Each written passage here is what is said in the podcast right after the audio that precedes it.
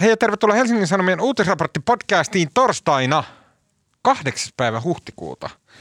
Uh, mun nimi on Tuomas Peltomäki ja kanssani täällä Helsingin Sanomien Washington, hei, en tiedä miksi tuli tommonen, mutta podcast-studiossa ovat um, sunnuntailiitteen toimittaja Maria Manner. Hei Maria. Oho. Hei Tuomas. Hei. Mitä siellä sunnuntailiitteessä nykyään tehdään? Niin joskus multa kysytty, että mitä te teitte sitten muina päivinä, mutta me tehdään juttuja. Niin, semmoisia pitkiä juttuja. Mutta tietenkin kaikki kirjoittaa nykyään pitkiä juttuja. Mä haluaisin perustaa erillisen osasta, joka kirjoittaisi ainoastaan lyhyitä juttuja. Siellä tehdään feature-journalismia. Miksi se on aina englanninkielinen? Niin, se sille kukaan ei ole keksinyt sille suomenkielistä nimeä, eikä ehkä ihan kunnon määritelmääkään, mutta se on jotain muuta kuin uutisia. Mm. Marko Just- tekee semmoisia hauskoja... Pakinoita. Nimeltä Junkkarin blogi. Toi, ää, tota, Pil- Pilkan ja Ivan kohde tässä studiossa on politiikan toimittaja Marko Junkkari. Hei Marko. No moi, ai, paki, ai pakinoita. Tota, ei, se sun blogihan on suomalaisen poliittisen skenen semmoinen ydin ja keskipiste. Tota, mm, tämän viikon podcastissa keskustellaan siitä jojosta, joka on suomalaisten koronaministereiden sormissa kiinni ja joka pomppii välillä tarvitsemme liikkumisrajoitukset ja kaikki rajoitukset puretaan täysin holtittomasti ja hallitsemattomasti päivästä ja viikosta riippuen jossain asennossa. Ja myös puhumme vielä kerran oikeuskansleri Tuomas Pöystistä. Kyllä, tuo Suomen seksikkäimmäksikin tässä podcastissa minun toimestani tituleerattu mies joutui todennäköisesti uransa haastavimpaan tilanteeseen, kun häntä syytettiin hallituksen lainsäädännön huonoudesta ja sitä kautta siitä, että hallitus ei kyennyt ottamaan käyttöön vahvempia koronatoimia juuri kun tarve oli suurin. Ja vielä puhumme toimittajien ammattilehteen journalistin julkaisemasta hyvin karmivasta ja painostavasta kuvauksesta 20 vuoden takaa, kun muutama rohkea toimittaja lähti paljastamaan kähmintä tapausta korkealta politiikan huipulta, mikä siitä seurasi ei ollut kunniaksi kyllä kenellekään äh, jupakkaan osallistuneelle, paitsi ehkä yhdelle ihmiselle. Keskustellaan siitä. Lopuksi vielä hyviä keskustelun aiheita pitkien epämukavien hiljaisuuksien varalle.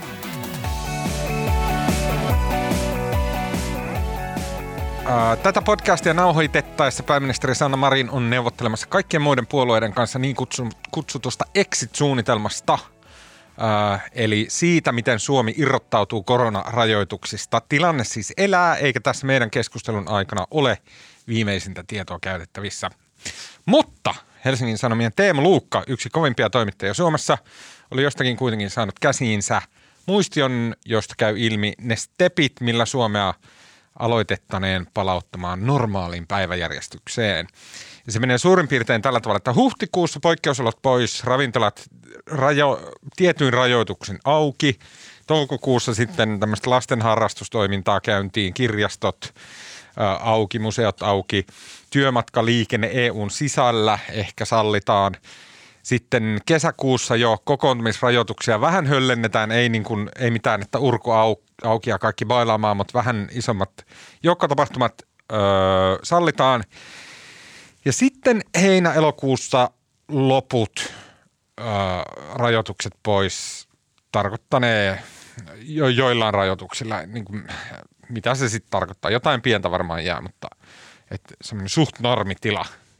Marko Junkkari, kirjoitit tässä sun Pakina blogissa äh, toiveen, että juhannuksen tota, mm, tilanne tiedettäisiin. Ja pääministeri Sanna Marinhan kommentoi juhannusta käsittääkseni tiedotustilaisuudessaan. No itse asiassa mä kirjoitin ja käytin sitä juhannusta. Se oli lähinnä viittaus siihen, että esimerkiksi Yhdysvalloissa presidentti Joe Biden on käyttänyt tota 4. heinäkuuta Yhdysvaltain kansallispäivää tämmöisenä, tota, hän on, se on kansalaisille kertonut, että silloin todennäköisesti pystytään juhlimaan pienissä porukoissa kansallispäivää, niin mä käytin sitä juhannusta vähän niin kuin siihen liittyvänä esimerkkinä, mutta sinänsä musta nyt on ihan yksi haile, että pääseekö ihmiset viettämään juhannusta yhdessä vai ei. Tuo juhannus on musta, peruuttele, juhannus on musta on sinänsä ehkä vähän hankala virstanpylväs siinä mielessä, että kun nyt Mari sanoi, että hän on varovaisen optimistinen melko normaalista juhannuksesta, mutta juhannushan on semmoinen, että ollaan yksin mökillä tai tyhjässä kaupungissa vesisateessa. Kännissä. Että eihän se niinku, mä ajattelin, että oli koronatilanne mikä tahansa, niin no tiedä, joo, poik- se, poikkeaako se niinku normaalista? No se juhannus oli, ehkä se pointti oli siinä se, että kyllähän tämänhetkisen arvion mukaan kesäkuun loppuun mennessä aika iso osa työikäisistäkin on jo rokotettu. Mm. Ja se kesäkuun loppu on niin kuin, kesäkuun loppu on niin kuin semmoinen ehkä toivon, toivon hetki ja sitten mä valitsin vaan siitä läheltä jonkun päivämäärän, mikä nyt jotenkin on merkittävä. Ja silloin se on juhannus, että ei se nyt sinänsä, mulla se nyt on ihan, siis ei se ole merkityksellistä. Juhannuskokko ei ole Se ei ole se pointti, vaan se oli ehkä se päivämäärä siinä. Ja tota, ymmärrän täysin, että hämmentää kansalaisia. Siis viikko sitten, kaksi viikkoa sitten puhuttiin siitä, että ei saa nenänsä pistää ikkunasta ulos ja tota, koko Suomi pannaan täysin kiinni ja nyt sitten kaksi viikkoa myöhemmin puhutaan avaamisesta, mutta nämä, niin nämä kaksi asiaa ei tavallaan liity toisiinsa. Mun mielestä tämä niin exit-suunnitelma, sitä, sitähän on tehty jo viikkokausia ja tämmöinen on tehty joka maassa ja kyllähän se on siinä vaiheessa, kun virus tunnetaan suhteellisen hyvin, niin kuin nyt tunnetaan, tiedetään miten kausivaihtelu vaikuttaa ja tiedetään kutakuinkin miten rokotukset etenee, niin kyllähän jossain vaiheessa kaikkien maiden pitää tehdä tämmöinen suunnitelma, miten me sitten avataan. Tota, mun mielestä ei sinänsä, vaikka tämä on hämmentävä tämä ajoitus, niin ehkä tämä ei siltikään kauhean tavatonta. Mä käydä ihan maailman lyhyimmällä sivupolulla, mutta onko se tosiaan lisääntynyt, että mediassa tai jossain niin pidetään yhä pahempina idiootteina – ihmisiä? Onko se jotenkin lisääntynyt? Tässäkin niin kuin aikuiset ihmiset tällä, että no kun suomalaiset ovat niin kuin apinan älykkyystasolla, he eivät ymmärrä, että täytyy etukäteen valmistella rajoitusten purkua. Niin kuin, onko se pahentunut? Se on aina ollut vähän mediassa ongelma, että puhutaan ihmisille niin kuin nois sille no, todella se, vajaita. Toihan nyt on ihan älytön ajatus. Siis, kyllähän siis ne... Oho. Hui. Oho, mulla oli pukuva Tässä on ääni. Niin, mutta eihän se kyse ole vaan siitä, että pääseekö ihmiset tota, katsomaan juhannuskokkoa, eikä kysy, ei, ei ole niin kuin... Ei, mä en tarkoittanut sun blogia, en ei, missään nimessä. Jatkaa, siis kyllähän tämä nyt on olennainen, olennainen kysymys. Tässä nyt viime päivinä on joku Poriatsien johtaja – puhunut siitä, että kyllähän niin kuin pitää olla jonkinlainen skenaario. Tässä on monen ihmisen, monen yrityksen elinkeino kyseessä. Niin totta kai pitää nyt antaa paras mahdollinen arvio, että missä vaiheessa kesäkuussa kyllä, tai kyllä. heinäkuussa tai elokuussa. Mutta mä tarkoitan sitä, että poliitikot, muun muassa Ville Tavio ja sitten media silleen niin kuin kaikkinensa, niin ne kirjoittaa silleen, että miten voi olla mahdollista, että viime viikolla puhuttiin ulkona liikkumiskiellosta ja tällä viikolla puhutaan rajoitusten purusta. Ihan no. niin kuin jotenkin kaikki olisi jotenkin supervajaita. Mä en tiedä, mun ö, ensimmäinen pomoni aikoinaan opetti mua toimitusalalla, että muista aina, että ihmiset on hirmu fiksuja, mutta ne tietää tosi vähän. Ja se oli musta hieno ohje, siis siksi hän ei tietenkään tarkoittanut, että kaikki ihmiset tietäisi tosi vähän tai kaikki tosi fiksuja, mutta enemmistö ihmisistä, ainakin meidän lukijoistamme on fiksuja, mutta siellä on joukossa aina ihmisiä, jotka ei just sitä aihetta ole seurannut tai tiedä siitä, koska maailmassa on niin hullun paljon asioita, mitä pitäisi seurata ja mistä tietää, joten ei voi kirjoittaa olettaen – jokainen ihminen on seurannut sitä asiaa viime päivät yhtä tiiviisti, mutta ei pidä aliarvioida heidän älykkyyttään. Tämä menee aivan liian pitkälle tämä sivupolku, mutta mun mielestä se mekanismi siinä taustalla, miksi semmoista niin kuin itse, itsestäänselvyyksistä tulee semmoisia niin kuin isoja juttuja, on se, että me tarvitaan liikaa otsikoita, koska se niin kuin internetin 24H-kita on loputon, niin sinne vaan pitää tuutata – määrätön määrä juttuja. Joten sen takia semmoinen asia, mikä ennen olisi ollut jonkun jutun jossain sivulauseessa, että, että niin joo, että hallituksen täytyy valmistella kuukautta etukäteen rajoitusten purkua, että se on ihan järkevää. Se on sellainen mm. sivulauseen sivulause jutussa. Niin nyt, koska niitä juttuja tarvitaan määrättömästi, niin se menee niin kuin omaksi jutukseen, että haha, tällainen täysin looginen itsestäänselvyys on olemassa sivupolku loppuu, palataan takaisin, tätä, palataan takaisin tähän äh, itse asiaan. Äh, Tämä päivämäärä ja symboliikka jotenkin painottu tosi paljon. Oliko se kaikki lähtöisin siitä sun blogista? No ei. No ei. Vai siis, onko sillä esim. No se, mun, se, mun, se mun blogin tavallaan siinä mä korostin, että päivämääriä pitää pitää julkaista tässä exit-suunnitelmassa, mutta kyllähän se niin kuin, toisaalta mä korostin sitä sen takia, kun mä tiesin, että hallituksen sisällä on niistä päivämääristä käyty paljon mm. keskustelua. Onko se niin päin, että Marin olisi halunnut tai joku muu ministeri olisi halunnut, että nyt selkeät päivämäärät se sitten tulee? No, tästä on kai vähän erilaisia, erilaisia näkemyksiä, mutta ilmeisesti enemmistö ministereistä ja mukaan lukien Marin on halunnut hyvin päivämääriä ja eksaktia, mutta samaan aikaan monet avustajat ja monet on sitten pelännyt, että jos sanotaan, että juhannuksena, juhannuksena voi tehdä näin ja näin ja kumminkin samaan aikaan epävarmuus on suurta ja tulee virusmuunnoksia ja vaikka mitä, niin sitten jos ollaan kovaa näin rummutettu jotain päivämäärää ja se ei toteudu, niin sitten pelätään, että sitten tulee sitten tämmöinen poliittinen läppäsy päin naamaa, että sen takia niiden kanssa ollaan varovaisia, mutta tota, kyllähän ne nyt ilmeisesti aikovat, tota, ehkä ei nyt ihan päivän tarkkuudella, mutta jossain määrin kalenterin kautta näitä ava- avaamisia selostaa. Mutta mm. mua kiinnostaisi melkein enemmän kuin ne tarkat päivämäärät. Mä ymmärrän, että esimerkiksi yrittäjillä varmaan päivämäärät on ihan, olenna, ihan älyttömän tärkeitä. Mutta itse mua kiinnostaisi myös, että mitkä on ne mittarit, että milloin voidaan alkaa avaamaan. Eli siis, että kuinka paljon pitää olla ihmisiä rokotettuna tai onko meidän niin tartuntalukujen suhteen jotain. Koska meillä on kuitenkin nähty myös muista maista esimerkkejä, että jos rokotekattavuus on vasta, en mä tiedä, 40 prosenttia tai 30 prosenttia, mikä on jo aika paljon, mutta meillä on vielä lähelläkään sitä kuitenkaan. Ja siinä vaiheessa puretaan rajoituksia, niin tartunnat levähtää jälleen kerran. Niin tavallaan, mikä on se näkymä, mikä, missä me pitää olla, jotta voidaan purkaa rajoituksia? On, mutta päivämäärissä on myös näiden yritysten kannalta sit se merkitys, että kyllä se ajatus sitten, että jos sanotaan, että silloin ja silloin voi järjestää tietynlaisia tapahtumia mm. ja sitten jos tilanne muuttuu, niin sitä siinä on ajatus, että kyllä sitten pitää myös tavallaan korvata. Siinä on myös tämä korvausaspekti mm. olemassa ja tämähän on niin kuin – onko mun mielestä Hollantia on käytetty tapahtumien avaamisena yhtenä esimerkkinä, niin siellä annettiin hyvin tarkat päivämäärät, milloin voi järjestää minkäkin kokoisia tilaisuuksia. Ja sitten siellä on Hollannin valtio sitoutunut siihen, että jos, jos, jos tota, ei pystytä järjestämään, niin sitten ne korvaa järjestäjille. Eikö tämä olisi tavallaan ihan järkevä tapa antaa tukea?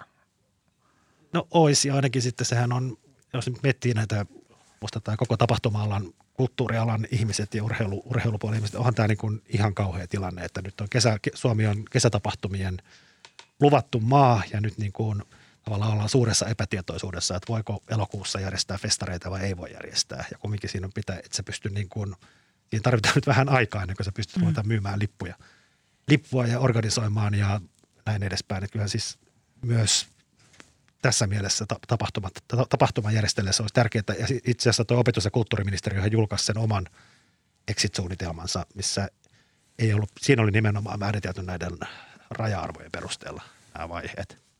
Mua kiinnostaa se, mä en tiedä osaako Marko vastata tai Maria, että, tai siis vastata muuten kuin spekuloiden, mutta että minkälainen, minkälainen se on se todellisuus – Esimerkiksi jollain Krista Kiurulla, joka on siitä Exitistä varmaan niin päävastuussa, tai sitten joku pää, isot viskaalit Kiuru ympärillä, niin minkälainen heillä niin kuin on se se niin kuin lobbauskuhina sen ympärillä. Siellä varmasti levitoi niin kuin elinkeinoelämän keskusliiton lakimiehet ja, ja tota, ketä näitä on näitä isoja suomalaisia.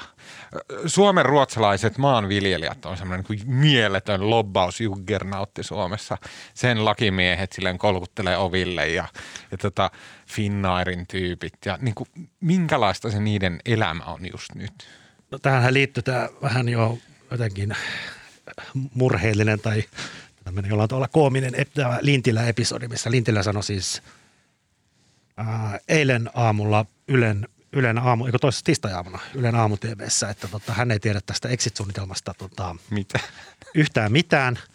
Ja sitten tota, alkoi tämmöinen valtava spinnaus edes takaisin ja sitten minä on näytetty, että kyllä se exit-suunnitelma on Lintilälle lähetetty edellisenä iltana sähköpostilla ja näin edespäin. Ja siis tavallaan tämä oli tavallaan Lintilä, li, näyttää Lintilän kannalta tosi koomiselta, mutta toisaalta kyllä tässä on niin kuin, kuten kerroin siinä lauantai-jutussa, että kyllä tässä on niin kuin herättänyt ihmetystä se, että on niin kuin viikkokaupalla kirjoitettu ja suunniteltu tätä exit-pläniä, mutta se on tehty vain ja ainoastaan sosiaali- ja terveysministeriössä ja valtioneuvoston kansliassa. Ja kun mä soittelin tätä toissa, niin viime viikolla soittelin, niin ei näissä esimerkiksi työ- ja elinkeinoministeriössä tiedetty oikeastaan yhtään mitään tästä suunnitelmasta, eikä valtiovarainministeriössä. Ja se on niin kuin, siinä mielessä vastauksena tähän, että jos lobataan, niin kyllä se on pidetty niin kuin visusti siellä Krista Kiurun putiikissa ja tota, mm. valtioneuvoston kansliassa. Ja se on aika erikoista, koska tämä jos mikä koskettaa niin kuin hyvin laajasti kaikkia eri yhteiskunnan sektoreita. Mitenkään paljon, tai siis sä viittasit tähän siinä sun jutussakin, siellä käytettiin joku joku sun lähteestä oli käyttänyt termiä, että sosiaali- ja terveysministeriö kelluu. Ja tota, kellumisella tarkoitettiin sitä, että se on ministeriö, joka jotenkin on silleen niin kuin, se niin kuin kelluu laineiden päällä ja sit se, se vähän niin kuin jälkijunassa liikahtaa, kun aalto on mennyt ohitse ja näin. Ja tota, se oli mun mielestä hauska ja niin kuin jotenkin sille miellyttävä visuaalinen kuvaus ministeriöstä.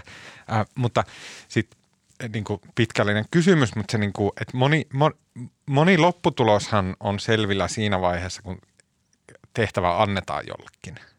Niin tavallaan miten paljon vaikuttaa semmoista asiat, että, niin kuin, okay, että, että se on nimenomaan STM, joka nyt vastaa tästä exit-asiasta, eikä vaikka suoraan Marinin oma putiikki tai sitten, en mä tiedä kuka se voisi olla se on, se on STM ja Marinin oma putiikki, valtioneuvoston kanslia on sitä kirjoittanut. Eli se on valtioneuvoston kanslialla? Kanslialla ja STM. Ai okei, okay, se on jaettu. No, ne on sitä kahdestaan kirjoittanut ja se, se nyt vaan herätti – ihmetystä, että miksi muut ministeriöt. Tähän koskettaa siis opetusministeriö, tätä koskettaa liikenne- ja viestintäministeriö, tätä koskettaa rajoja, tämä niin. koskettaa niin kuin kaikkea mahdollista. Että onhan se niin kuin erikoista, että se on ollut niin pienessä porukassa. Ja sit myös mikä tässä, se vaikutus on sitten? Aina mä jatkan vielä sitä Lintilä-episodin yhteydessä. Nyt sitten on sanottu, että tätä on valmisteltu aikaisemminkin yhdessä, mutta kyllä se on niin kuin, oli niin kuin toissa viikolla ensimmäisen kerran tästä kansliapäälliköiden tässä tämmöisessä COVID-19-kokouksessa puhuttiin, ja sielläkään ei näille muille kansliapäälliköille jaettu sitä pohjapaperia, mikä oli tehty STMssä ja VNKssa. Eli kyllä tämä, se on ollut aika tiukasti. Mihin tiukasti. tällä pyritään? No,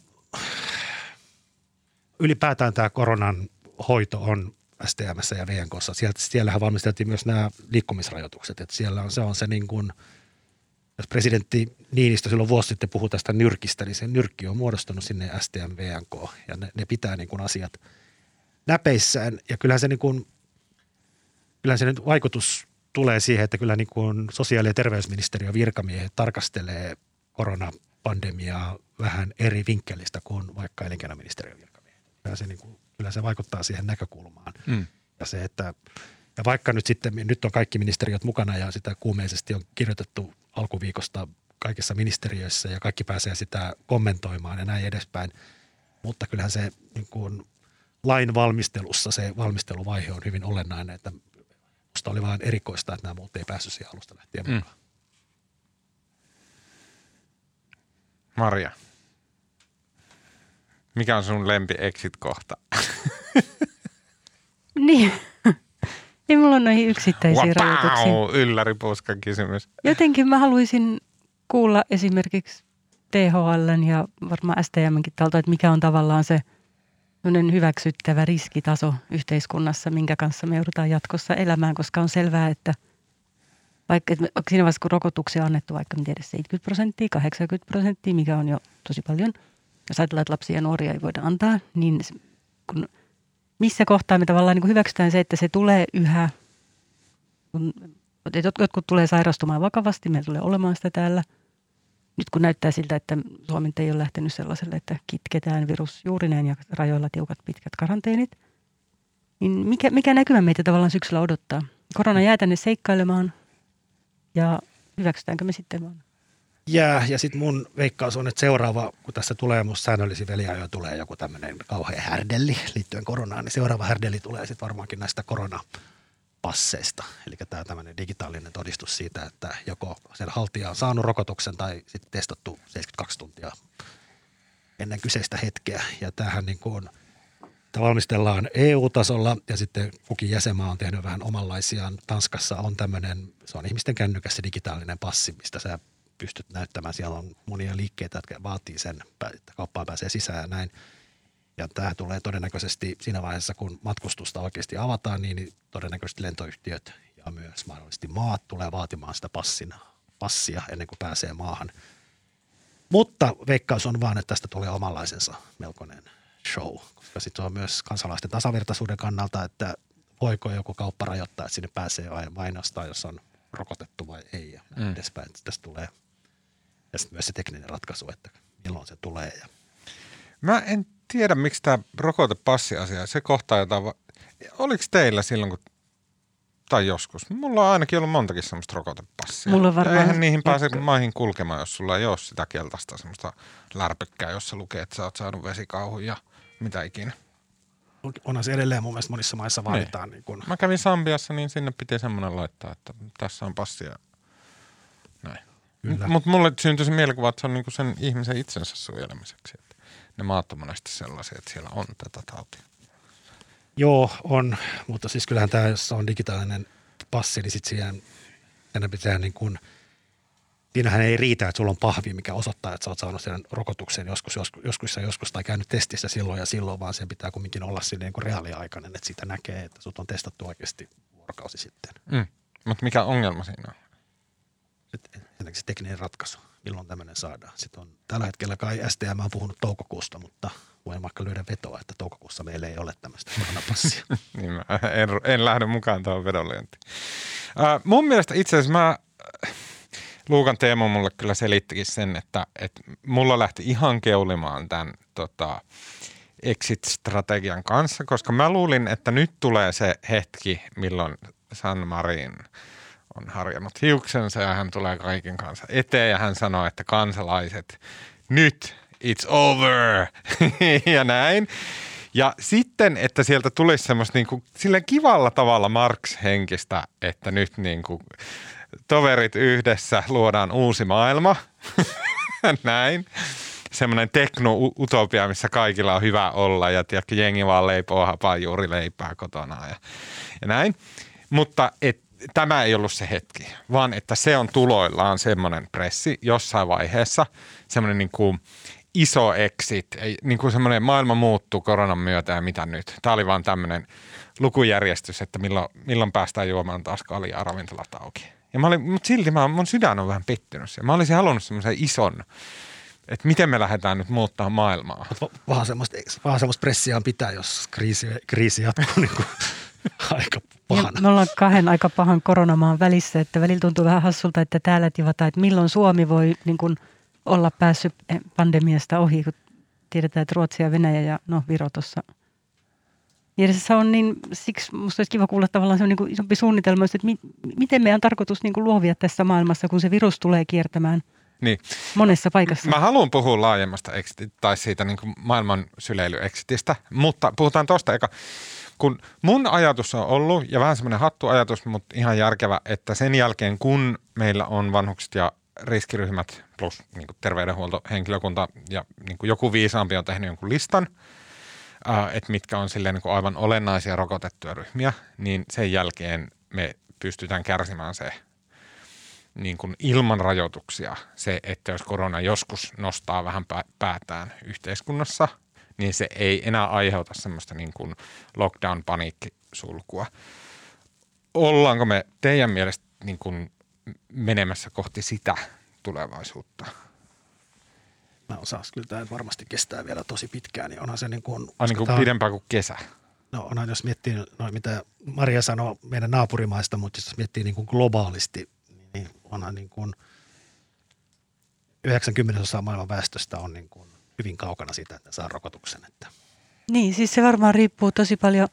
Ensinnäkin mä en usko ihan, että riittää riskiryhmien ja vanhusten rokottaminen vielä, koska vaikka se tauti on lievä nuoremmillakin, mutta jos mietitään vaikka sanotaan, että 450 joita on kuitenkin teholla esimerkiksi, niin jos se tauti oikeasti leviäisi tosi laajasti, niin kyllähän me terveydenhuolto voi edelleen kuormittua ja siitä voi tulla ikävää jälkeen. Mutta – Veikkaisin, että siinä vaiheessa, kun on vaikkapa 60 prosenttia, 70 prosenttia rokotettu. Koko kansasta. Ja, niin, missä niin kuin ensimmäinen annos, me ollaan kesällä varmaan silloin siis heinäkuussa. Niin. Ja enemmänkin jo silloin, varmaan siis kesä-heinäkuuta, niin voisin kuvitella, että jos tartunnat, niin, että jos kesä auttaa, niin ollaan ihan hyvässä tilanteessa. Mutta mitä me ei vielä tiedetä on tietysti se, että miten, miten pitkän suojan rokotukset antaa, miten hyvin ne toimii näitä variantteja vastaan, mitä ilmeisemmin ne variantithan niin kuin, nehän siis osaa vähän kiertää immuniteettia, kun tavallaan vähän sama tuolla kuin influenssa, niin se koko ajan se virus muuttuu ja muuttuu, jotta se pääsisi leviämään paremmin. Mm. Mutta siis jos, me ei tiedetä, me ehkä se nähdään syksyllä tavalla, että toimiiko nämä rokotteet kuitenkin riittävän hyvin, niin että ne estää ihmisiä ainakin sairastumasta tosi vakavasti.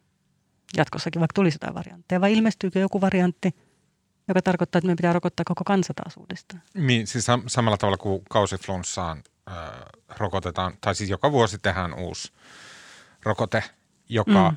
äh, nimenomaan siihen varianttiin, joka sinä vuonna on dominoiva, niin, niin sitä niin. varten näin. Mutta siinäkin tapauksessahan kausiflunssarokote annetaan riskiryhmille, ei Joo, ja siis väestölle. ihmisillähän, väestössähän Tai- on niin kuin jonkun verran vastustuskykyä valmiiksi. Ja mä olettaisin, että kun iso määrä ihmisiä on saanut joko taudin tai rokotteen, niin meillä on niin kuin jonkun verran ikään kuin vastustuskykyä niitä uusiakin variantteja kohta, että ihan täysin niin kuin tyhjästä Mutta putkasta. se kysymys on se, että siinä tapauksessa onko se sitten, että palataanko me samanlaisen käytäntöön, jossa sitten kun näitä variantteja tulee, ne lähtee kiertämään maapalloa, ne on vaarallisia riskiryhmäläisille, hengenvaarallisia vanhuksille, niin sitten, että py, pysyykö meillä joka tapauksessa yhteiskunta auki? Eli että ne niin kuin sopimusperustaiset rajoitukset pysyy poissa ja sitten me vaan keskitytään riskiryhmien rokottamiseen joka vuosi uudelleen, niin kuin Niin. tehdään ää, kausiflunssassa. Niin, en mä tiedä. en mä tiedä. Tota, äsken, tota, o, tässä jatkuvasti puhutaan siitä, että niin kuin yli 16-vuotiaat on rokotettu 70 prosenttia yli 16-vuotiaat mm. silloin kesä-heinäkuun taitteessa. Mutta onko kellään tietoa, annetaanko tätä, tätä rokotetta lapsille ollenkaan? Niitähän testataan. Pfizer ainakin testaa nuoremmille AstraZenecan rokotukset, Onko se, rokotekokeet siis tavallaan se pääte, odotuksen päätepiste on se, että yli 16-vuotiaat on jossain määrin rokotettu, että alle 16-vuotiaisiin ei olla vielä. Ei niin, tavallaan sit kysymys tietysti kuuluu, että, että me, tarkoittaako se siis sitä, että oletus on, että niin lapset tulee sairastamaan sen Mm. en, ennen kuin tulee rokotuksia vai yritetäänkö se tauti pitää jotenkin rajojen ulkopuolella mahdollisuuksien mukaan? Mut niin kuin, jälleen- et, onko meillä tavallaan yhä voimassa jotain, niin en tiedä, rajakontrolleja sen Mutta jälkeen? mun mielestä tuolla, koko ajan tuollakin on se kysymys, että okei sitten kun meillä on rokotettu ihmiset, joilla on riski sairastua vakavasti tai kuolla, joka tarkoittaa mm. vanhuksia, joka tarkoittaa riskiryhmäläisiä, kyseenalaisesti ilman niin solidia tietoa voi tarkoittaa myös jotain muita ryhmiä. Mm. Niin et tuleeko meillä, siis että hyväksytäänkö me se, että okei nämä rokotetaan ja sitten kaikki muut niin antaa mennä miten vaan? Vai ruvetaanko me pistään esimerkiksi syksyllä taas jotain rajoja kiinni? Mun on tosi vaikea uskoa tuohon. Mä ainakin haluaisin, että meillä olisi valmius siihen, että olisi niin rajakontrollit, jos käy niin, että tilanne uudestaan jostain syystä heikkenee. Mä, mun on vaikea nähdä, että tulisi sellainen tilanne tavallaan, että nämä rokotukset menis, kävis, niin että ne jotenkin niin kuin, ne variantit tekisivät täysin tyhjäksi ja epidemia alkaisi ikään kuin alusta. Niin kuin välillä on maalattu sellaisiakin kuvia, että tulee joku niin vaarallinen variantti, että tämä on ollut kaikki ihan turhaa ja taas pitää alkaa rokottaa.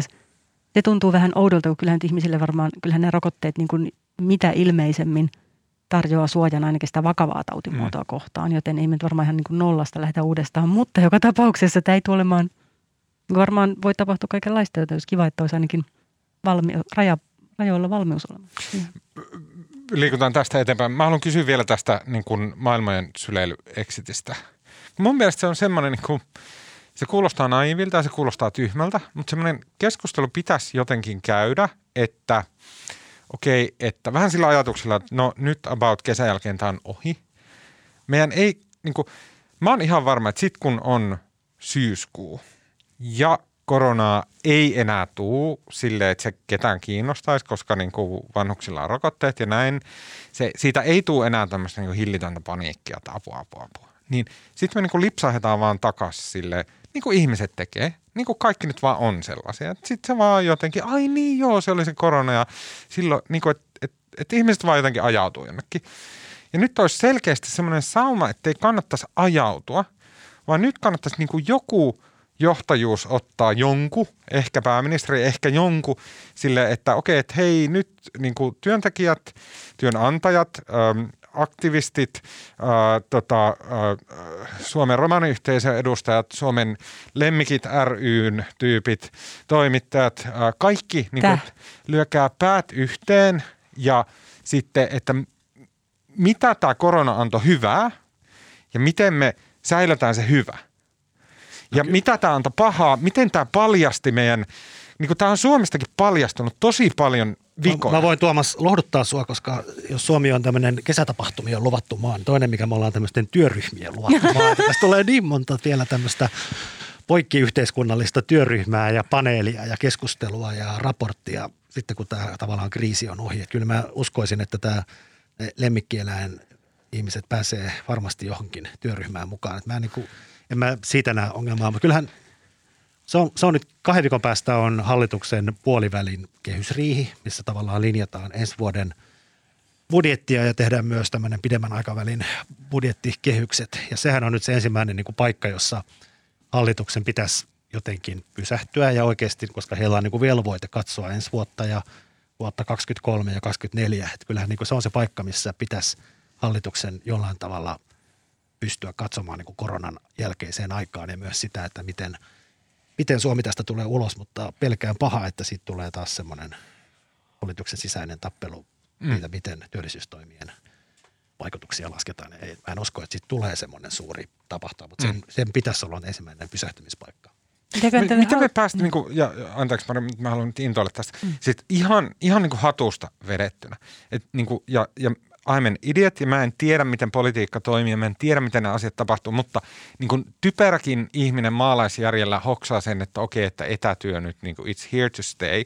Mä en tiedä, mistä tämä englanti nyt yhtäkkiä tuli. Että etätyö on näin. Ja sitten, että hallituksella tai jollain on joku rooli siinä, että ne on silleen, että okei, että nyt etätyöhön – käytettävät ympäristöystävälliset ää, tota, lisätilat kaupungeissa, semmoiset niin konttoripisteet jossain lähiostoskeskuksessa ja tämmöiset.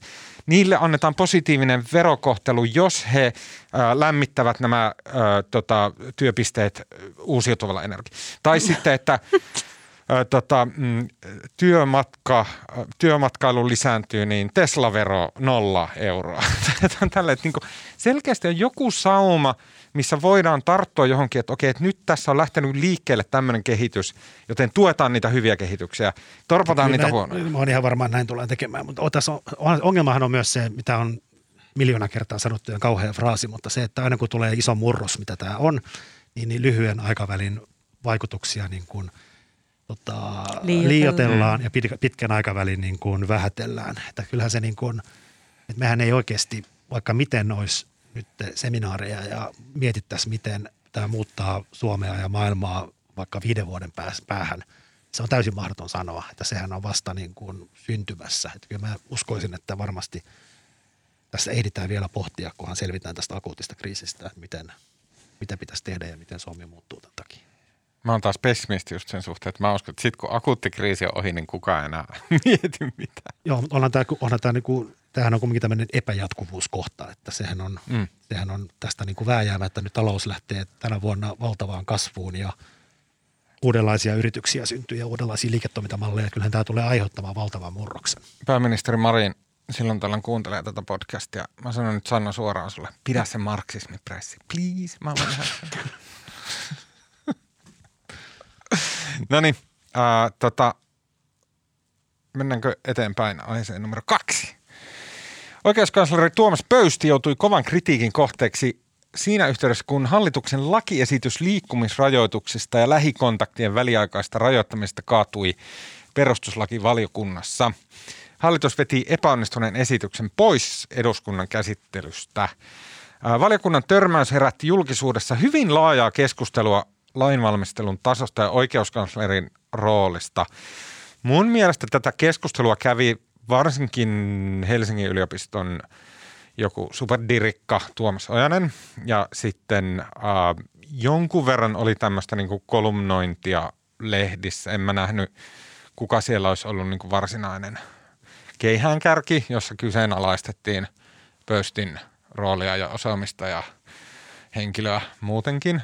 Ja Uh, sitten, mm, mutta mun mielestä ehkä politiikan puolella ei selkeästi ole mitään intohimoja pöystin roolia kohtaan.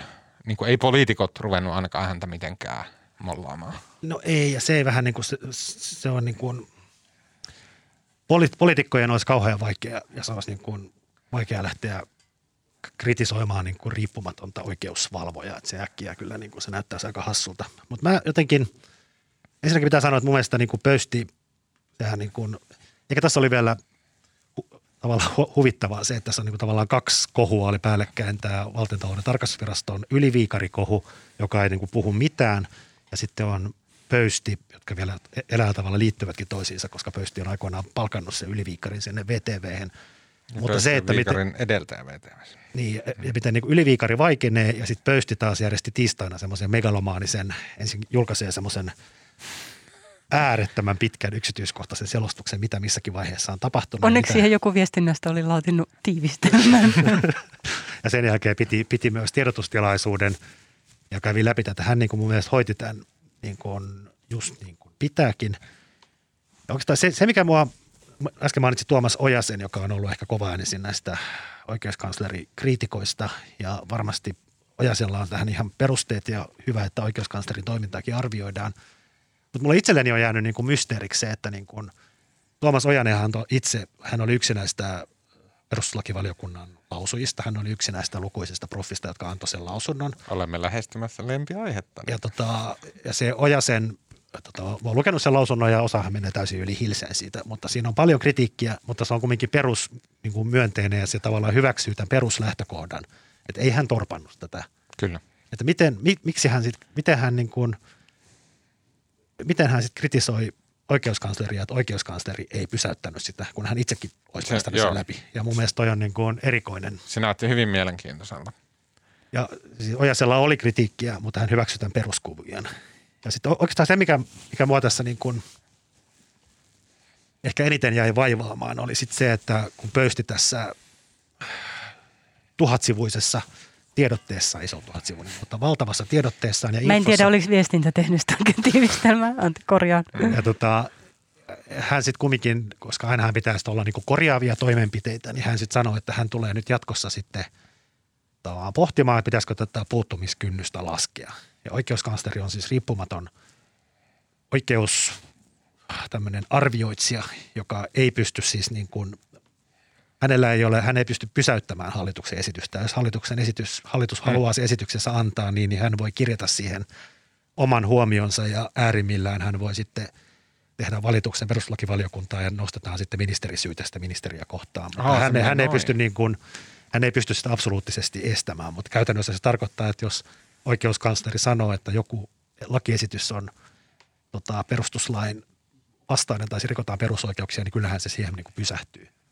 Mutta se, mikä mua niin kun, nyt hän sanoi, että hän haluaisi laskea sitä kynnystä, että hän puuttuisi herkemmin. Mutta mä en ole kyllä yhtään varma, että se on niin hyvä ajatus, koska se on niin kuin, sen takia meillä on se perustuslakivaliokunta, että siellä sitten arvioidaan ennakkovalvonnassa ennen kuin, että missä järjestyksessä se kyseinen lakiesitys pitää hyväksyä eduskunnassa. Mutta niin kuin, että mä niin kuin musta se, että jos sitten meillä yksittäinen virkamies rupeaa niin kuin tosi aktiivisesti estämään näiden lakiesitysten menoa edes eduskuntaan, niin sehän, sitähän tulee niin kuin, ja rikkoo tämmöisiä demokratian perussääntöjä. Kyllä sen, niin kuin, onhan se nyt eduskunta, joka ne lait säätää. Ja jos eduskunta haluaa säätää jonkun lain, joka rikkoo perustuslakia, niin sitten se pitää säätää viisi kuudesosaa enemmistöllä. Että ei se, musta se ei ole niin kuin – ei se ole niin kuin oikeuskanslerin tehtävä tulla semmoiseksi tulpaksi siihen, joka estää niin kuin politiikan ja kansantahdon toteutumisen. Siis se on niin. aivan käsittämätön ajatus. Mikä? Se, että, että me otettaisiin joku täysin, niin kuin, kuka sen on äänestänyt mihin, mihinkään, ei kukaan. Se on kuitenkin yksittäinen virkamies. Niin. Se, niin, ja voi... se otettaisiin sinne torppaamaan niin kuin demokraattisesti valitun hallituksen lakihankkeita, niin huh huh. Niin, mä en tiedä mihin hän meinaa sen laskea, mutta ehkä se on nyt ihan hyvä, että hän nyt on jotenkin herkempi asian suhteen, mutta musta niin kuin vaan ajatuksena kynnyksen huomattava alentaminen tuntuu aika huolestuttavalta. Kyllä, joo. Ja ensin mun mielestä ei pöystikään itse ollut tätä mieltä, sano vaan mielistelläkseen tätä kohua. No kyllä mun mielestä hän niin kuin hyvin sanoi, että Suomessa on hyvin korkealla ollut se kynnys oikeuskanslereilla, että he puuttuisivat hallituksen lainsäädäntöön silleen estävästi. Paavo Nikula teki se joskus 2000-luvun alussa, teki tämmöisen huomautuksen Natura-lainsäädäntöön joka oli tämmöinen, mä en edes muista, mä olin niin pieni silloin. Joo, mutta se on, se on musta tavallaan niin kuin vähän eri asia se, että jos siinä se Nikula, se oli joku naturaa koskeva mm. lakiesitys, eikä se ollut lakiesitys, se oli joku asetus tai jotain muuta. Mutta se, että mennään niin pitkälle, että hallitus siitä huolimatta antaa sinne oikeuskansleri kirjaa sinne eriävän mielipiteensä, niin silloinhan ollaan jo aika pitkällä. Mm. Kyllä se oikeuskanslerin niin kuin valta perustuu siihen, että jos hän sanoo niin sitten häntä kuunnellaan. Sitten häntä kuunnellaan. Mm, ei se tarvitse sitä, niin kuin, vaikka mä oon formaalin vallan ystävä, niin se ei tarvitse sitä, vaan se on niin kuin ohjaava rooli. Mutta Mut, niin, musta Maria, se oli, tai joo, joo, sori, oliko sulla kesken? Eikö sano, sano, sano. Niin, eikö mä, en, en ole ensinnäkin ihan varma mitä ajatella tästä ja pöystiin kohdistuvista moitteista. Mä haluaisin jotenkin nähdä vielä jonkun kunnon journalistisen perkauksen siitä, että mikä on oikeuskanslerin rooli ja mitä hän on niin kuin todellisuudessa tehnyt ja mitä hän voisi tehdä ja mitä pitäisi tehdä.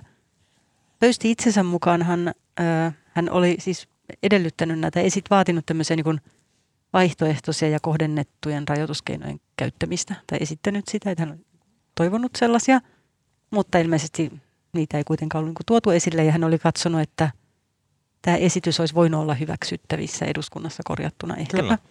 Mutta tässä on kiinnostavaa. Mietin sitä silloin jo sen Al Holkeissin aikaan, koska silloinhan oikeuskanslerihan on läsnä näissä hallituksen istunnoissa, täysistunnoissa, valtioneuvoston, valtioneuvoston istunto, ei, istunto, ei kun täysistunto eduskunnassa, aivan.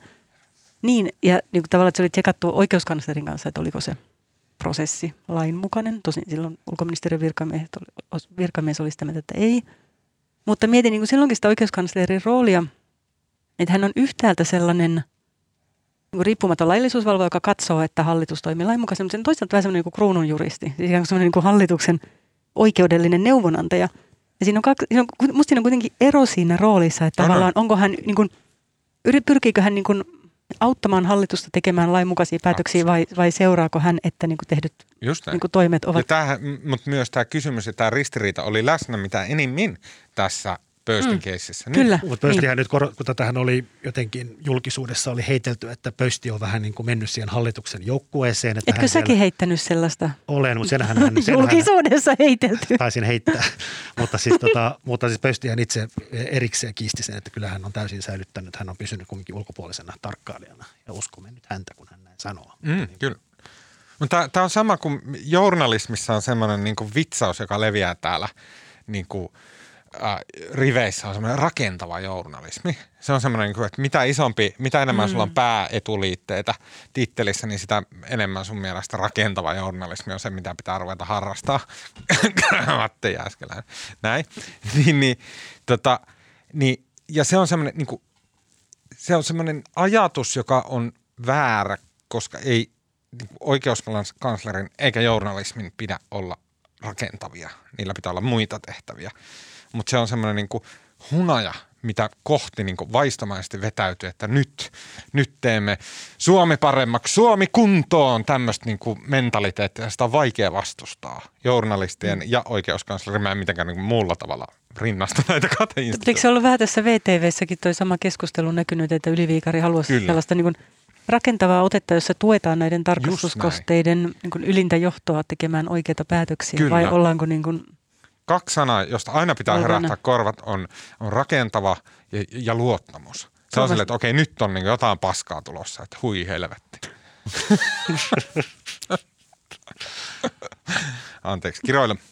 Tota, mm, mikähän mulla oli vielä joku kysymys, joka liittyy pöys, tii. Ehkä mulla ei ollut. Mulla on semmoinen exit-suunnitelma, että missä vaiheessa rokotuksia me luovutaan näistä kasvomaskeista. Tässä pikkusessa, pikkusessa studiossa.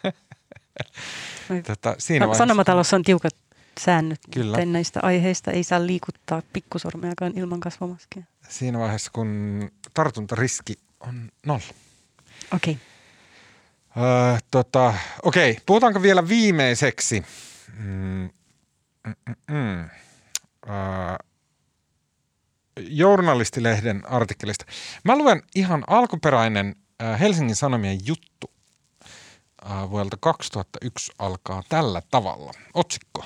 Toimitusjohtaja painoi naisen seinää vasten. Äh, juttu julkaistu 26. helmikuuta vuonna 2001 alkaa tällä tavalla. Erään suuren suomalaisyhtiön miestoimitusjohtaja ahdisteli muutamaa naisalaistaan niin, että se oli naisten mukaan osasyy heidän irtisanoutumiseensa. Lähentelyjen, kaksimielisten ehdottelujen ja yksityiselämään puuttumisen lisäksi naiset tympääntyivät myös yhtiön jäykkään ja autoritääriseen herrakulttuuriin. Kaksi yhtiön entistä naistyöntekijää ja yksi ulkopuolinen naisyrittäjä kertoivat kokemuksistaan Helsingin Sanomille lopetettuaan työsuhteen yhtiön tai yhteistyön toimitusjohtajan kanssa. Tiettävästi ainakin yhteen naisista toimitusjohtaja kävi myös käsiksi. Lisäksi tiedossa on muitakin henkilöitä, joita sama toimitusjohtaja on ahdistellut 90-luvulla. Tämä oli siis ähm, ton, tota, Harri Nykäsen kirjoittama äh, juttu. Äh, Helsingin Sanomissa vuonna 2001, jossa kerrottiin tämmöistä Suomen ehkä ensimmäisestä korkean profiilin ahdistelutapauksesta. Ahdistelua tietty on ollut Suomessa kymmeniä tuhansia vuosia, mutta tota, ei kun 10 000 vuotta, kauanko täällä nyt suomalaisia ollut, mutta niin kauan varmasti ollut myös ahdistelua. Tämä oli ensimmäinen tämmöinen korkealla politiikan käytävillä äh, niin kuin sieltä julkisuuteen pompsahtanut ahdistelukeissi. Mutta Helsingin Sanomat ei, vaikka kirjoitti tästä jutusta, niin he ei mm, paljastaneet tämän toimitusjohtajan nimeä vaan kävi sillä tavalla, että, ja nyt journalistilehti ansiokkaassa artikkelissaan jatkaa. Uutisessa oli yksi kummallinen piirre. Siitä puuttui johtajan nimi. Ja sitten tää, tota, sen jälkeen tuotantoyhtiömme, tämä on siis äh, tämän ihmisen itsensä kirjoittama juttu journalistissa, sen jälkeen tuotantoyhtiömme Tarinatalo oli tehnyt neloselle ohjelman, jossa kerrottiin, että ahdistelusta syytetty mies oli entinen ministeri ja eduskunnan puhemies Veikkauksen toimitusjohtaja Matti Ahde. Yhtiön virkaa tekevänä toimitusjohtajana ja osaomistajana olin siunannut journalistisen ratkaisun nimen kertomisen. Näin alkaa siis journalistin juttu ja jatkuu, äh, käykää ihmeessä lukemassa, se on suorastaan kuvottavaa luettavaa.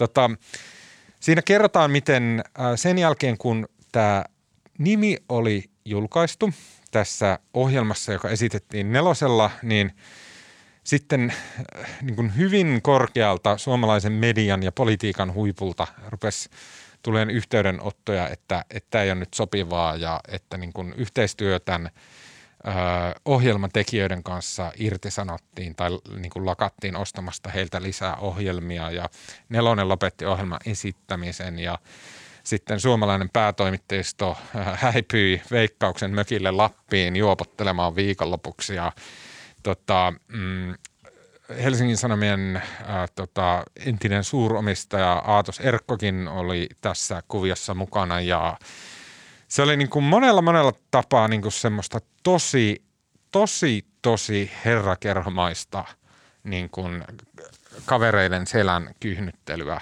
toimittajien, varsinkin päällikkötoimittajien ja sitten korkeiden poliitikkojen ja raha-ihmisten kesken. Hyi. Maria, jatka. Saanko ihmetellä tätä journalistijuttua? Tai siis tapaus itsessäänkin oli ihmeellinen aikoinaan se, että Helsingin Sanomat eivät, niin katsoivat kuitenkin, että julkaisukynnys asialla ylittyy, mutta eivät julkaisseet nimeä. Ja sitten mitä tapahtui sen jälkeen, siis siinähän oli tämä Palaneen käry ohjelma, jossa toimittaja Elina Hirvonen, nykyinen kirjailija, soitti suorassa lähetyksessä Janne Virkkuselle ja irtisanoi Helsingin Sanomien tilauksen. Ja mikä minusta on vähän hämmentävää tässä, ja siis, sikä, niin kuin, siis monella tapaa jälkikäteen kiinnostava keissi siksikin, että niin monet mm, niin kuin asemansa vakiinnuttaneet, hyvin niin kuin vaikutusvaltaiset kirjoittajat, toimittajamiehet katsoivat asiaksi tämän jälkeen hyökätä tätä nuorta naistoimittajaa kohtaan, joka tämän asian oli tuonut televisiossa esiin. Ja se kritiikkihän silloin ja se riepottelu, mä muistan tämän sattumoisin, sattumoisin aika hyvin, niin se kohdistui etenkin Elina Hirvoseen silloin, mm. joka oli silloin lähetyksessä. Ja sitä, häntä kohdeltiin ikään kuin hän olisi vain itse saanut päähänpistoa ja soittanut Janne Virkkuselle. Mm. Vaikka se oli kuitenkin niin kuin yhdessä suunniteltu ja käsikirjoitettu se ohjelma etukäteen. Ja siksi mä vähän ihmettelen tätä journalistin Oota, juttua. Kerro vielä sitä, siitä reaktiosta enemmän. Eli että... Elina Hirvonen sai vuosien kirjoituskielon Helsingin Sanomiin. Hän oli toimittaja, jonka juttuja ei sen jälkeen julkaistu tässä lehdessä. Ja hän, tämä ohjelma lakkautettiin, hän työnsä. Hänet oli riepoteltu – kaikissa Suomen tiedotusvälineissä. Häntä haukutti Loka Laitinen, kirjoitti parikin artikkelia, josta tuota, Ilta-Sanomi, jossa hän epäili, että Elina Hirvosen jotenkin toimittaja ilta, ura ilta, ilta, Iltalehteen varmaan. Iltalehteen, anteeksi. Että Elina Hirvosen ura liittyy, jos mä, nyt mä siteeraan muistivarassa, että tämä voi mennä vähän pieleen, liittyy jotenkin siihen, että hänen isänsä oli tämmöinen harmaan talouden tutkija ja antoi niin kuin vinkkejä siitä jonnekin lehdistöön ja sen takia hän on päässyt tähän asemaan, tai muistivarassa sinne päin. Mutta joka tapauksessa – Tätä nuorta naistoimittajaa riepoteltiin lehdistössä aivan käsittämättömällä tavalla silloin. Ottaen huomioon myöskin että eihän hän nyt niin kuin, että se ei ollut mikään spontaani teko, se oli etukäteen suunniteltu, se, että soitetaan Virkkuselle. Ja Totta kai, kaikki sitä, televisiossa. Ja sitä ohjelmaa oli valmisteltu huolella. No niin, joka tapauksessa. Miksi Saanko mä hämmästyn? lukea parhaita pätkiä ennen kuin meet siihen sun kritiikkiin tätä juttua kohtaan? Täällä nimittäin tämä, tämä on jotenkin niin kuin hätkähdyttävää tämä kuvaus. Mutta tässä ei ole haastateltu tätä niin kuin, siis Hirvo. hirvosta kyllä, lainkaan. Kyllä, puhutaan siitä. Niin, puhutaan siitä. käsittämätöntä tässä. Useat tiedotusvälineet ja eritoten niiden johto nousivat puolustamaan ahdetta. Hätkähdyttävimmän esimerkin tästä antoi Iltalehti. Sen ensimmäisessä painoksessa oli otsikko Ministeri Lindeen Matti Ahteen juttu tutkitaan perusteellisesti. Toisessa painoksessa sen sijaan luki, Ahteen tapaus selvitettiin jo kertaalleen viime keväänä. Lindeen ei usko selvityksen tuo, tuovan tulosta. Ja sitten tässä kuvataan, miten niin kuin, siellä on lehden, Iltalehden niin kuin herrakerho on käynyt näpelöimässä niitä otsikoita ja silleen niin kuin rullaamassa niitä vähän tai aika reippaastikin suosiollisempaan suuntaan Matti Ahteelle, joka on joku metsästyskerhokaveri siellä ja vähän niin kuin saman tyylistä, mistä VTV-johtaja tällä hetkellä syytetään, että siellä on niin kuin fiilailtu vähän niin kuin parempaan suuntaan näitä tekstejä.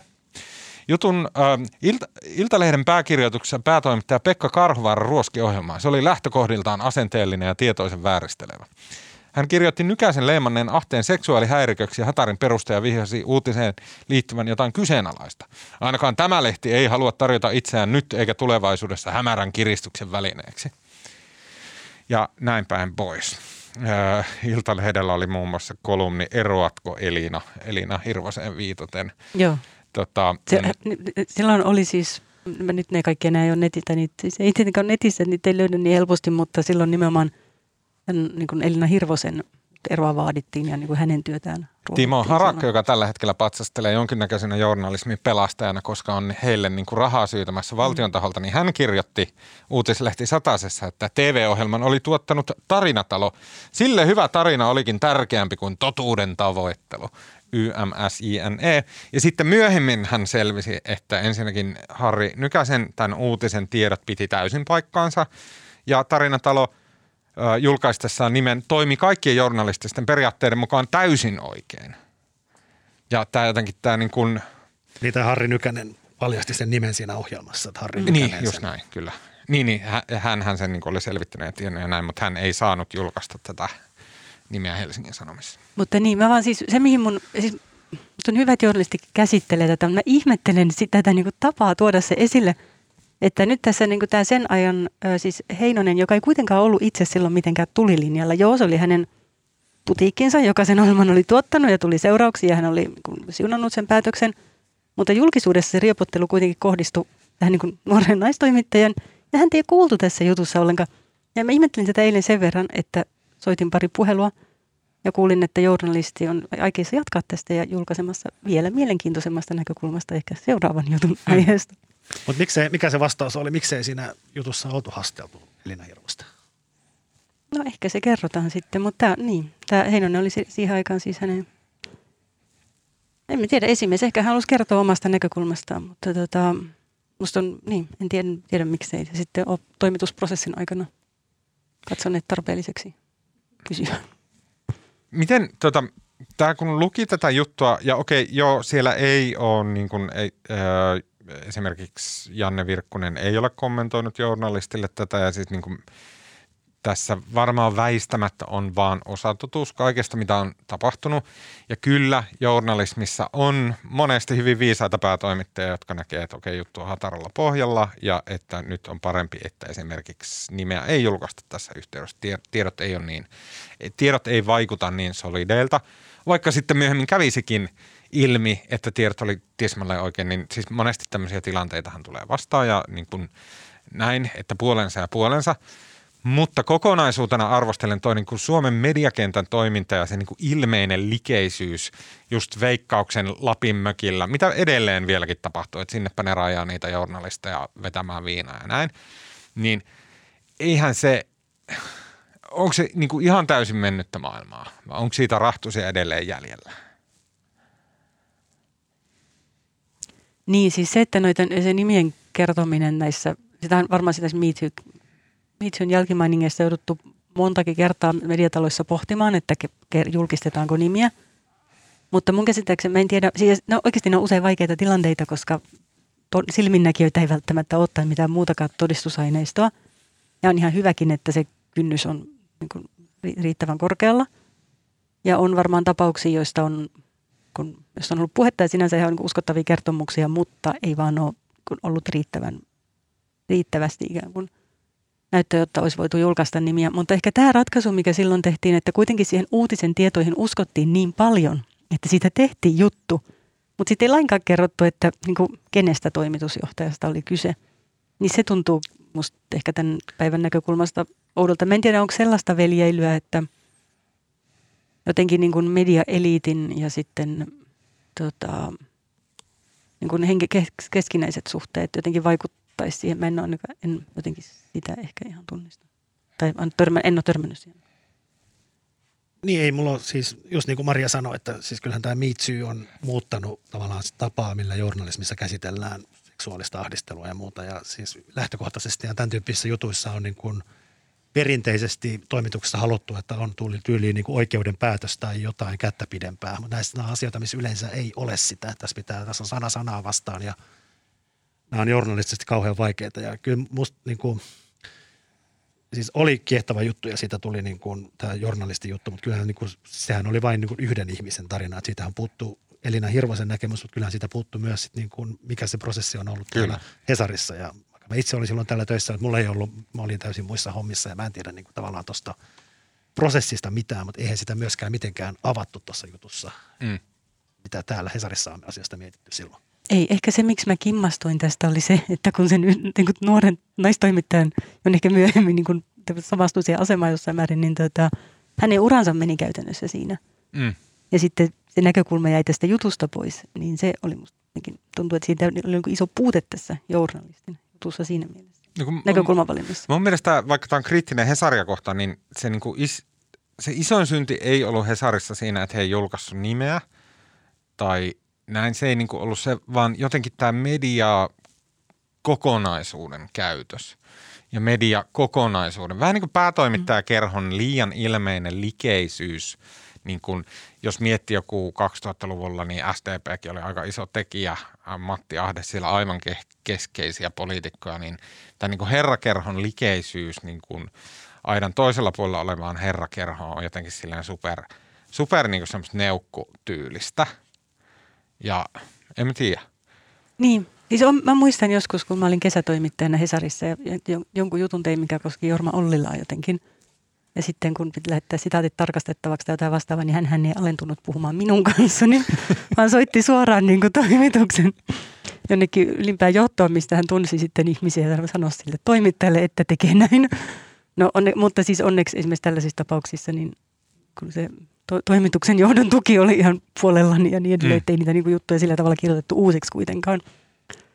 Ja sit, niin kuin, kyllä toisaalta niin kuin mä oon sitä mieltä, että pää, päätoimittajien niin kuin isojen kihojen, niin niiden tehtävähän on nimenomaan saunaa noiden herrojen kanssa.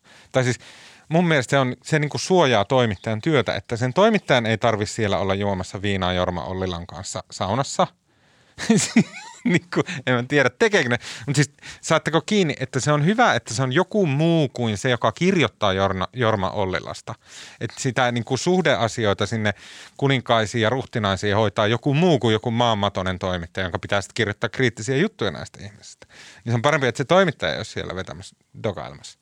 Niin. Jotenkin tälleen. Joo, voisi olla, mutta ehkä tästä tosiaan, en kiinnostuksella näen, että miten nämä jatkaa tätä uutisointia, koska voi olla, että tästä varmaan niin Helsingin Sanominkin puoli jää kertomatta.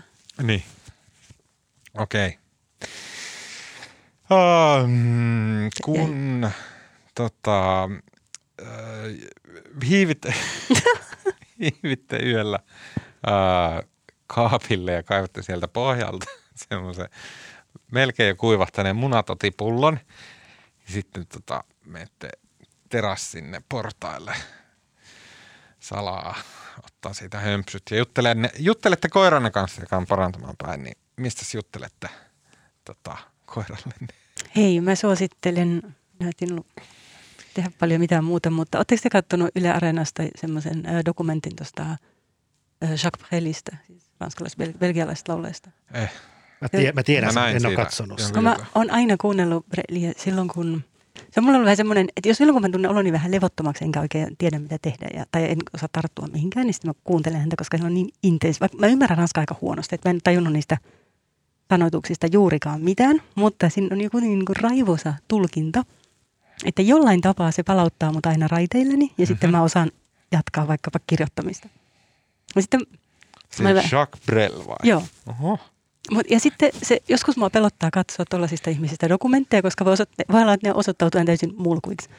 Ja, ja sitten nyt mä katsoin sen, ja siis se, ah, se ihminen on kiehtova. Siis no perheen näkökulmasta ei ihan kauhean se ollut kotielämässä, mutta siis muuten se hänen niin kuin elämäntarinansa ja se, miten raivoisasti hän jotenkin täysin heittäytyy lavalla. Että hän vaan niin kuin hiki valuu tuota, aina kun hän on lavalla ja tärisee ja saa melkein sydänkohtauksen, kun hän eläytyy niin voimakkaasti, niin se oli kiehtova. Ja sitten kiva kuunnella ranskaa. No jotkut lau- yllätyksenä tuli ihan jotkut ne laulujen sanatkin, mitä mä aina kuunnellut. Ne oli paljon hienompia kuin mä olin tajunnutkaan. Mä olin vain ymmärtänyt että Amsterdamin satama ja sellaista. Tämä oli jotenkin super semmoinen tota, super kommentti. Mitä? Kuuntelen Jacques Brelia, kun en voi keskittyä muuhun. Se on totta. Mutta eikö sulle tule sellainen... Niin kuin, päivä Sheroni yhteydessä. mutta eikö sulle tule sellainen, sellainen levottomuus, että ei tiedä mitä kirjoittaa. Sitten pitää kuunnella jotain sellaista vähän niin kuin raivokasta laulua. Ja sitten se... Eikö sulle käy niin? Ei, mä en. Mä Ai en, joo. mä, I don't, siis mä en tota, tolla tavalla jotenkin käytä musiikkia. Ai jaa. Sä, Tuomas, mä etin just mun tarvitsee vähän faktoja. Mulla on kaksi suositusta. Ö, tota, erittäin upea blogi. Mä en No. varmaan ikinä suositellut blogia, mutta tota, tämmöinen kuin Futility Closet. Se on blogi ja podcasti. Podcastia mä en ole vielä kuunnellut, niin sen takia mä en suosittele sitä, mä suosittelen tätä blogia. Tämä on upea sen takia, että tämä keskittyy kummallisuuksiin äh, historian kummallisuuksiin. Aivan erinomaisia, siis nämä on tosi semmoisia spesifejä kummallisuuksia historian äh, tota, mm, saatosta. Äh, esimerkiksi vuonna 1980 Bolognassa Italiassa äh, oli päärautatieasemalla pommiattentaatti. 85 ihmistä kuoli ja 200 haavoittui.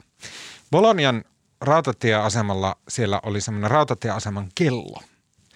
Tämä kello siellä asemalla, se vaurioitu ja se jäi osoittamaan aikaa 25 yli 10. Tämä kello korjattiin ja sen jälkeen se kello toimi 16 vuoden ajan. Ja sen jälkeen, kun se kello meni jälleen rikki, niin sitten se päätettiin, että koska tämä attentaatti oli sillä bolonialaisilla niin järkyttävä niin kuin traumaattinen kokemus, niin se niin kuin ikuistettiin siihen 10-25 asentoon se kello ja jätettiin rikkinäisenä sille niin kuin tämän pommiräjähdyksen muistoksi. Sen jälkeen äh, tota, vuosia myöhemmin siitä tutkijat a- alkoi tutkia bolo, bolonialaisia ja ne kysyy niiltä, että miten tämä kello, että mm, onko se aina ollut ajassa 10.25. Ää, ja tota, ihan valtaosa, niin kuin 80-90 prosenttia ihmisistä oli sitä mieltä, että se oli aina ollut siinä sen räjäytyksen jälkeen. Heiltä oli niin kuin kollektiivisesti heidän muisti ja muisto oli vaihtunut. He, he häivytti kaikki päästään 16 vuotta. Aiemmin he tiesi kyllä, että se toimii ja näin, se oli kyllä näin, mutta et se vaan hävisi ihmisten päästä kollektiivisesti. Bologna 1980.